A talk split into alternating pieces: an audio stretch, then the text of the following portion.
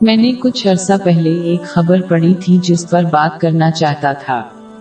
اس نے کائنات کے مختلف پہلوؤں جیسے سورج، سیاروں اور دیگر چیزوں کی اطلاع دی۔ تعریف کے ایک موقع پر زمین کائنات کی واحد اہم چیز معلوم ہوتی۔ تھی، لیکن وقت گزرنے اور سائنسی ترقی کے ساتھ یہ پتہ چلا کہ زمین در حقیقت ایک وسیع سمندر یعنی کائنات میں صرف ایک قطرہ ہے۔ مسلمانوں کے لیے ان سائنسی تعلیمات کو سمجھنا ضروری ہے کیونکہ یہ انسان کو اللہ کی لامحدود طاقت پر بھروسہ جیسی اچھی خصوصیات کو اپنانے کی ترغیب دیتی ہے۔ جب کسی مسلمان کو مشکلات کا سامنا کرنا پڑتا ہے اور اللہ کی مدد کا سوال ہوتا ہے تو اسے اس کائنات کی جسامت اور اس میں کتنی مخلاقات موجود ہیں اس پر غور کرنا چاہیے۔ زمین نظام شمسی میں ایک واحد سیارہ ہے جو کئی سیاروں اور ایک ستارے سے بنا ہے۔ بہت سے نظام شمسی ایک کہکشاں بناتے ہیں۔ بہت سی کہکشائیں کائنات بناتی ہیں۔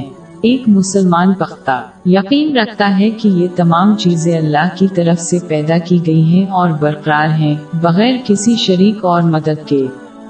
جب کوئی مسلمان اس پر گہرائی سے غور کرے تو اسے یہ سمجھ لینا چاہیے کہ اگر اللہ تعالی ساری کائنات کو کسی چیز سے محروم کیے بغیر قائم رکھ سکتا ہے تو وہ ان کی مشکلات کا بھی خیال رکھ سکتا ہے۔ فراہمی ایک ایسی چیز ہے جس پر لوگ اکثر دباؤ ڈالتے ہیں۔ اور بعض صورتوں میں یہ تناؤ انہیں حرام ذرائع سے رزق حاصل کرنے پر مجبور کرتا ہے۔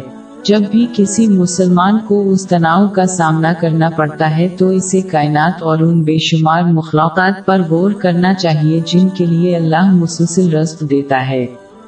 اگر وہ ایسا کرتا ہے تو کیوں شک کرے کہ وہ ایک ایسے شخص کے لیے رزق فراہم نہیں کرے گا جسے اپنے آپ کو برقرار رکھنے کے لیے صرف چند چیزوں کی ضرورت ہے۔ مشکلات کا سامنا کرتے وقت ایک قدم پیچھے ہٹنا اور ان حقائق کا اندازہ لگانا تناؤ کو دور کرنے اور اللہ پر اپنے بھروسے کو مضبوط کرنے کا ایک بہترین طریقہ ہے۔ قرآن مجید اور نبی کریم صلی اللہ علیہ وسلم کی روایات میں تعلیمات ملتی ہیں، جیسا کہ اللہ تعالیٰ کا مخلوق کو مسلسل رزق دینے کا وعدہ ہے۔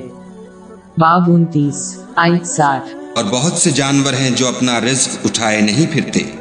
خدا ہی ان کو رزق دیتا ہے اور تم کو بھی۔ لیکن ان تعلیمات کی حقیقت کائنات جیسی مخلوق میں بھی پائی جاتی ہے۔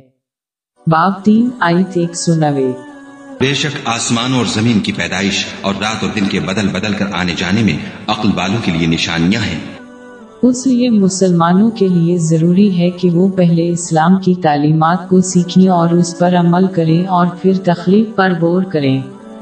اس سے انسان کا ایمان مضبوط ہوگا، جس میں اللہ پر توکل کو مضبوط کرنا شامل ہے۔